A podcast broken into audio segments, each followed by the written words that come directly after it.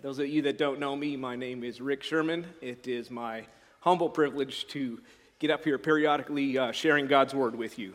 Before we go to God's Word, let's pause for a moment of prayer. Lord, we, uh, we're thankful for this day and for this place uh, of refuge. We each of us bring personal cares and uh, awareness of chaos and trouble in the world around us to a place of refuge. Uh, and not just this building, but more, even more so, this family, this community, and our, our place of comfort and peace and refuge that is in you. Thank you, Lord, for your love. Thank you for this time to gather. That, thank you that we can gather freely and worship you freely.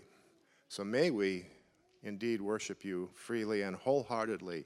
May we sit attentively under your word. You, uh, Rick, as he brings your word to us today, and bless him and bless us as we as we listen and are touched in Jesus' name. Thank you. Uh, so there is a typo in the bulletin. Uh, you can blame me for that. The title of the sermon is No Not One. However, we are reading Romans 3 1 through 20. Uh, the bulletin captured next week's sermon, which actually I'd really much rather preach on, but Micah might not like that. Um, it is page 940 in your Pew Bible. Um, let's get there in a second and read it. But I'm going to say very simply is finally it ends. And by finally it ends, the first 81 verses of Romans are ugly. Excuse me. Um, in today's passage, there's not a positive word in it. There, nary a one in the passage today. If you hang with me long enough, I will pull some positives out at, at the end. But finally, it ends. I simply have called it, without being irreverent, Paul, Paul concludes the total beatdown on humanity. All of us, collectively, but if we look at it honestly, individually. Let's read the text. It's 940 in your Pew Bible. I'm reading out of the NIV. It is uh, Romans 3 1 through 20. What advantage then is there in being a Jew, or what value is there in circumcision? Much in every way. First of all, trusted with the very words of God. What if some of them did not have faith? Will their lack of faith nullify God's faithfulness? Not at all. Let God be true and every man a liar, as it is written, so that you may be proved right when you speak and prevail when you judge. But if our righteousness brings out God's, our, our unrighteousness, I'm sorry, brings out God's righteousness more clearly, what shall we say? That God is unjust in bringing his wrath on us? I am using a human argument. Certainly not. If that were so, how could ju- God judge the world? Someone might argue if my falsehood enhances God's truthfulness, increases his glory, why am I still condemned as a sinner? Why not say, as we are being slanderously reported as saying, and as some claim that we say, let us do evil that good may result? Their condemnation is deserved. What shall we conclude then? Are we any better? Not at all. We have already made the charge that Jews and Gentiles alike are all under sin. As it is written, there is no one righteous, not even one. There is, excuse me, there is no one who understands, no one who seeks. All have turned away. They have together become worthless.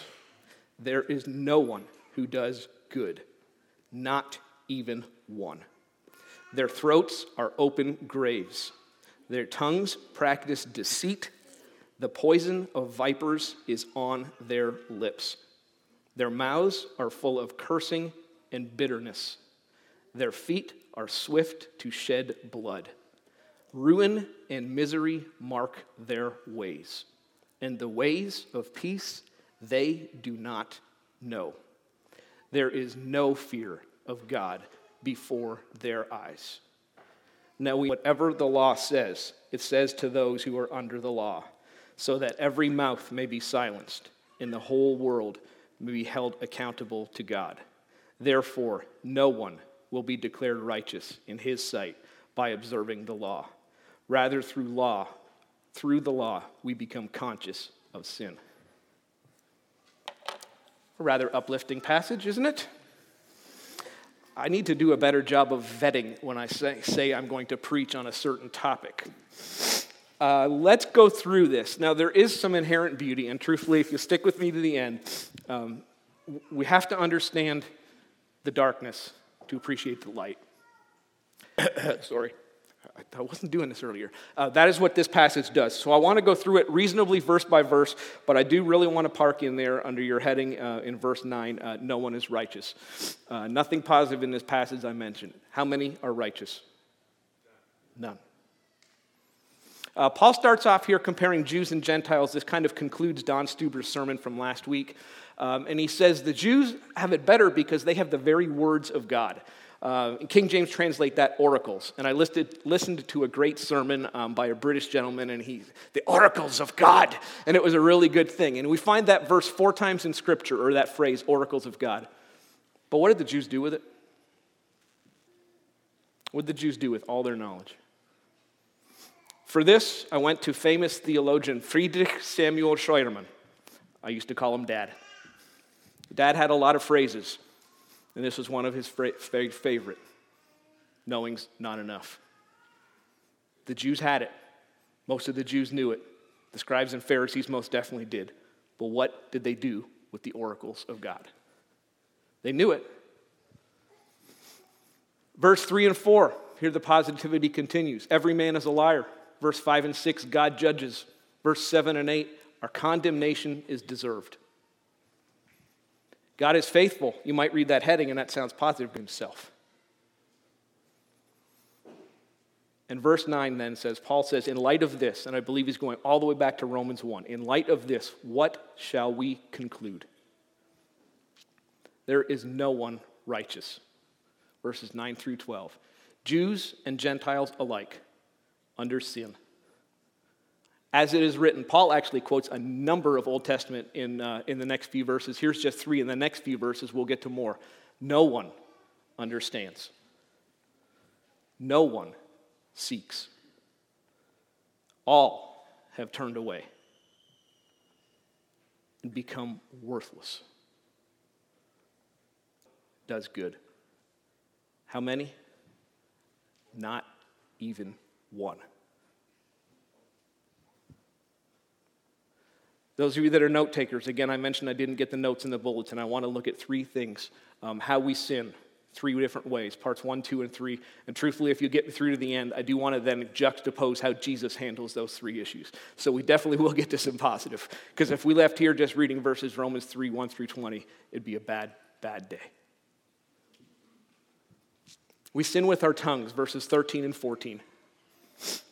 Deceit poison of viper on our lips.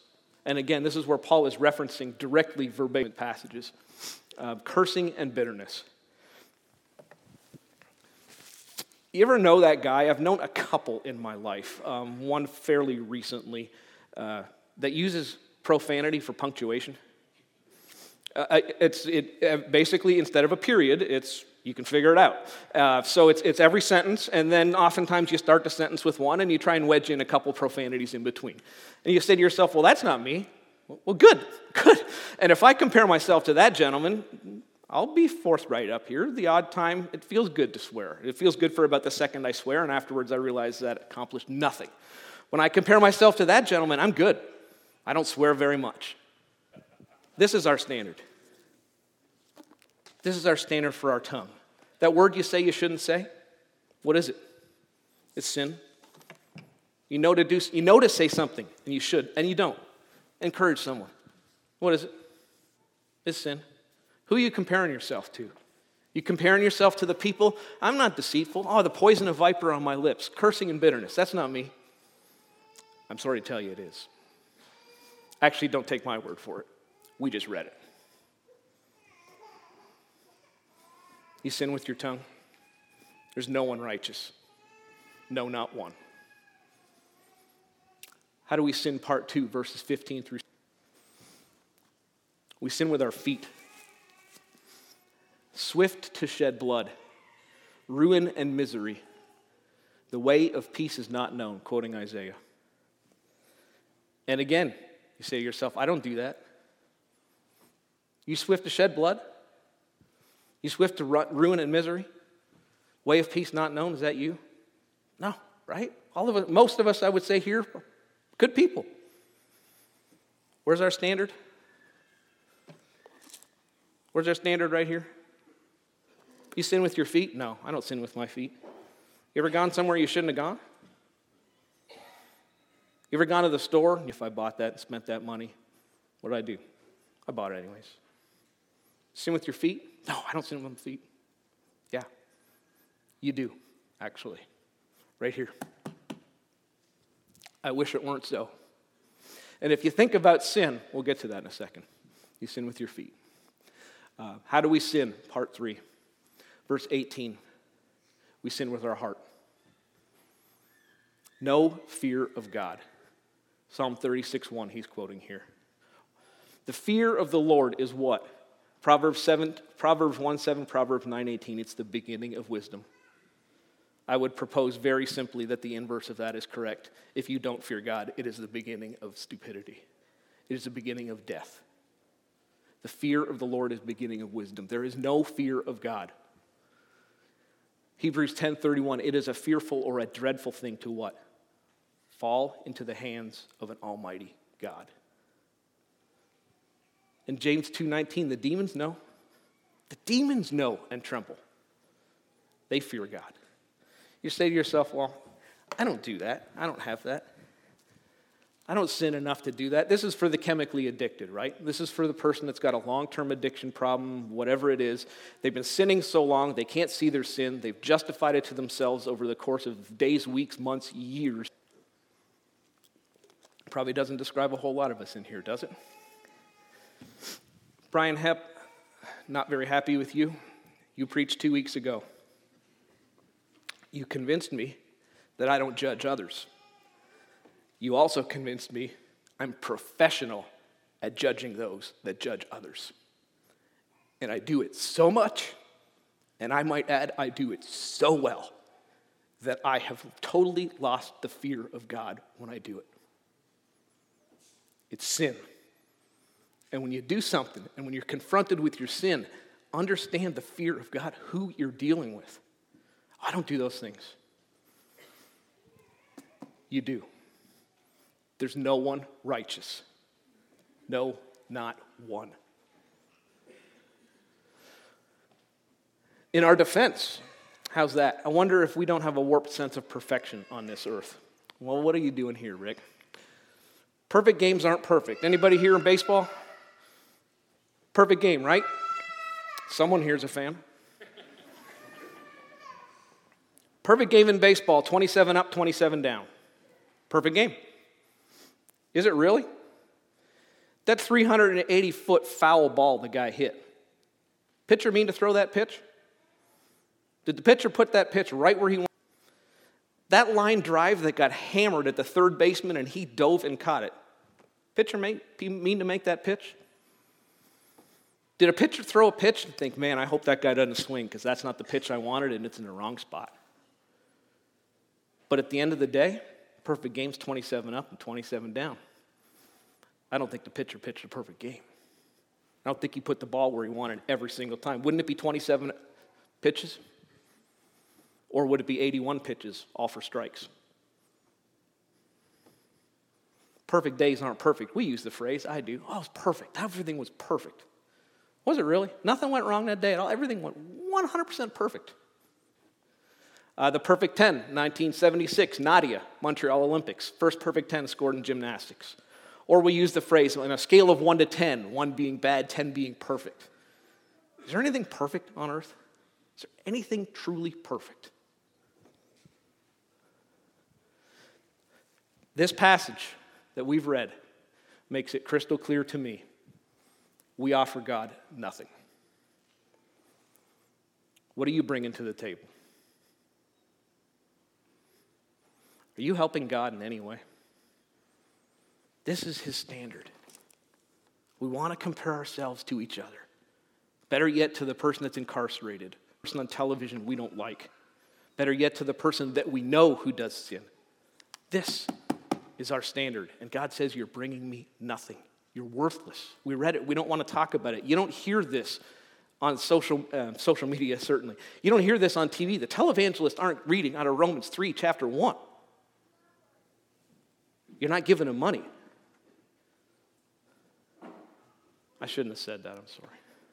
Of what true worth and value are you? Romans 3, verse 20 chapter, verses. No, not one. No, not one. On your best day, your best day on this earth, you're bringing nothing to God.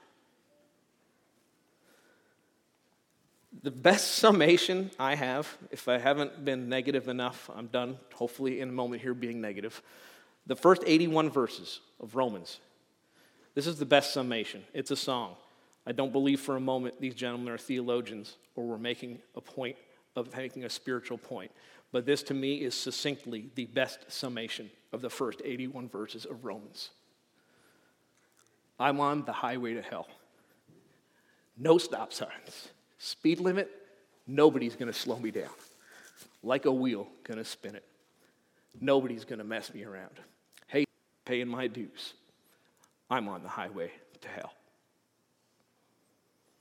Folks, we have to park here for a minute because we have to understand the depths of our depravity to have any hope in understanding the price that was paid for us, to have any hope in understanding how totally, totally, hopelessly lost you were, of no ability to help yourself, of no ability to get all of your friends to help yourself. We were dead, hopelessly lost without Christ. And He did it. We got and offered Him nothing. We gave Him deceitful tongues, we gave Him wicked we gave him bad feet. We had no fear of the Lord. We have to understand our depravity if we have any hope of understanding the joy of Christ and the price that he paid for us. Is this resonating with anybody? It's not fun to talk about the depths of it. It's not fun to look into my heart and realize how wicked I am. And I think I'm not that bad. And sure, I'm not when I compare myself to certain people. But it doesn't matter who I compare myself to. This book tells me I am not righteous, I am not worth it. I have sinned. I have the venom of a viper on my tongue. And Jesus came and saved me because I had no hope of anything on my own other than being owed.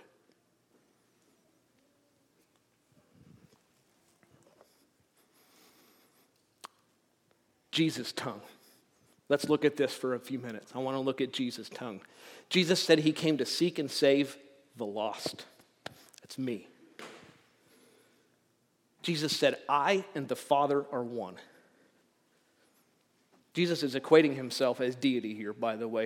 I've been doing a little reading on some Muslims, and they say Jesus doesn't assert his deity in Scripture very often. He most certainly does if you look for it. Uh, Jesus says, Come, all who labor and are heavy laden, and I will give you rest. And Jesus says, Take up your cross. And Jesus says, Let the little children come to me. That's what Jesus says. Jesus' feet. Jesus came to seek and save the lost. He did it. He came on earth with his feet. I love Luke 2. Luke 2 is where they capture. Um, give me one second. Mary and Joseph lose Jesus. Well, lack of a better term, they lost him. Uh, ever lost your child? I don't know if we ever have for any period of time. Mary and Joseph lost Jesus for three days. Jesus is 12. Okay, 12 year old ability to get along, but three days. And they find him where? Anybody remember? And what is Jesus' words to his parents? Where else did you think I'd be? Where else would my feet take me than to do God's work and go to his temple? I'm trying to picture Mary and Joseph. I would think pretty frazzled at that point. Anybody here had a teenager or a pre-teenager? The last thing I want is a little sarcasm from my teen at that point. But Jesus says, where else would I be? My feet are taking me about God's work. Where else would I be? Jesus eats and drinks with sinners. That's where his feet took him. To us. I deal with the public. Maybe not the best job for me, but I do. Uh, I'm not the most patient man. The public is exhausting. Uh, we talked yesterday at dinner. Somebody said there's no such thing as stupid questions, and I immediately said that is inaccurate. there's actually lots and lots of stupid questions. At the end of a long day, Jesus was healing people. Jesus fed, I can't remember in this passage if it was 3,000 or 5,000, fed them, spent the entire day with them. Where did Jesus' feet take him at the end of the day? Jesus went alone to pray. Where did Jesus' feet take him? My feet take me in my garage, I turn on the baseball game, and I sit down and surf the net. Jesus' feet took him alone to pray.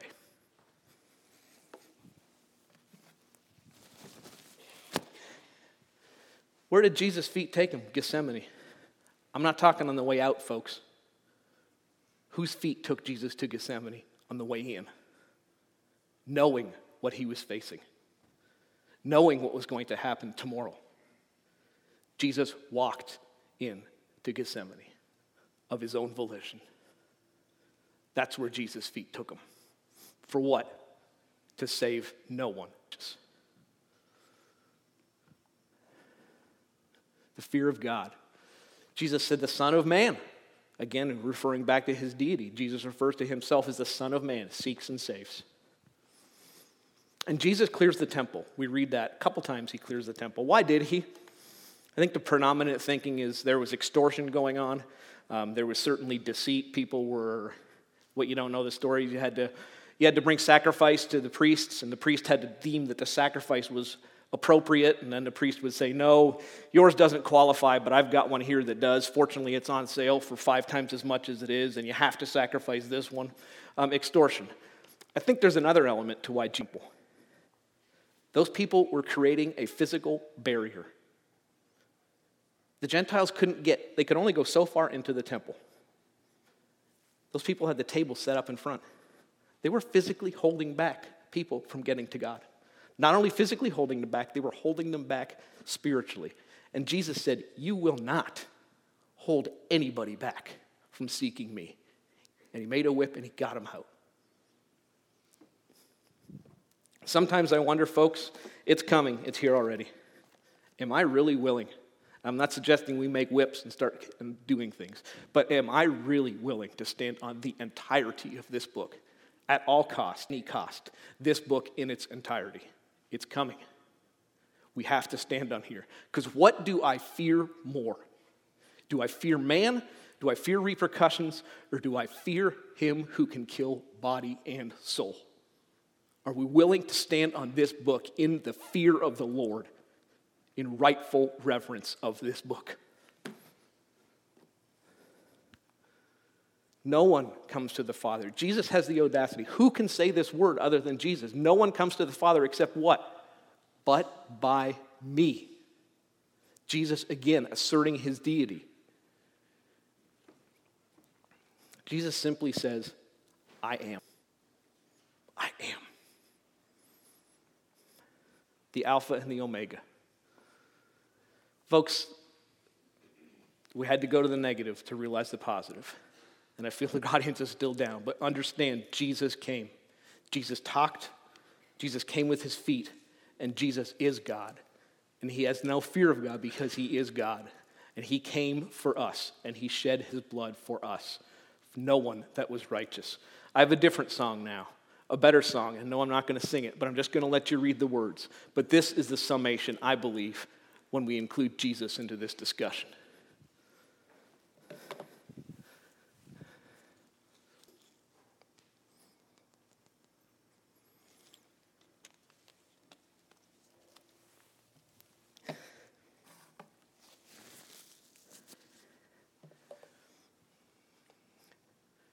Piled up the wrath with our feet, with our tongues, and no fear of God. But here's where we get. And there's why. By thy free grace, O Lord alone. It's the only way. No, not one. Jesus' last words on the earth it's finished. It's written twice in John chapter 19. This is a Greek word. I can't remember if it's Greek or Aramaic, I'm sorry. And I'm not going to try and pronounce it. It's an accounting term used in those days also. It can be translated in it is finished, but it can also be translated paid in full. It's paid in full. Jesus' last words. All that death, all that sin, all that unrighteousness piled up on your behalf, on my behalf, it's paid in full. Through what work of mine? None. We are going to close with a brief video, and then the worship team is going to come up during the video. I was going to paraphrase it and try and do the video, or try and do it myself, but why do that when he's here? Folks, we've all sinned. None of us are righteous, and that's the bad news. But the good news is a man came, and he wasn't just a man.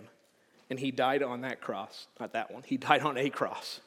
And he shed his blood, and he's the only one that could have done it. There's nothing of yours that you did, the only one. And how much of your debt did he pay? All of it. Paid in full. God bless.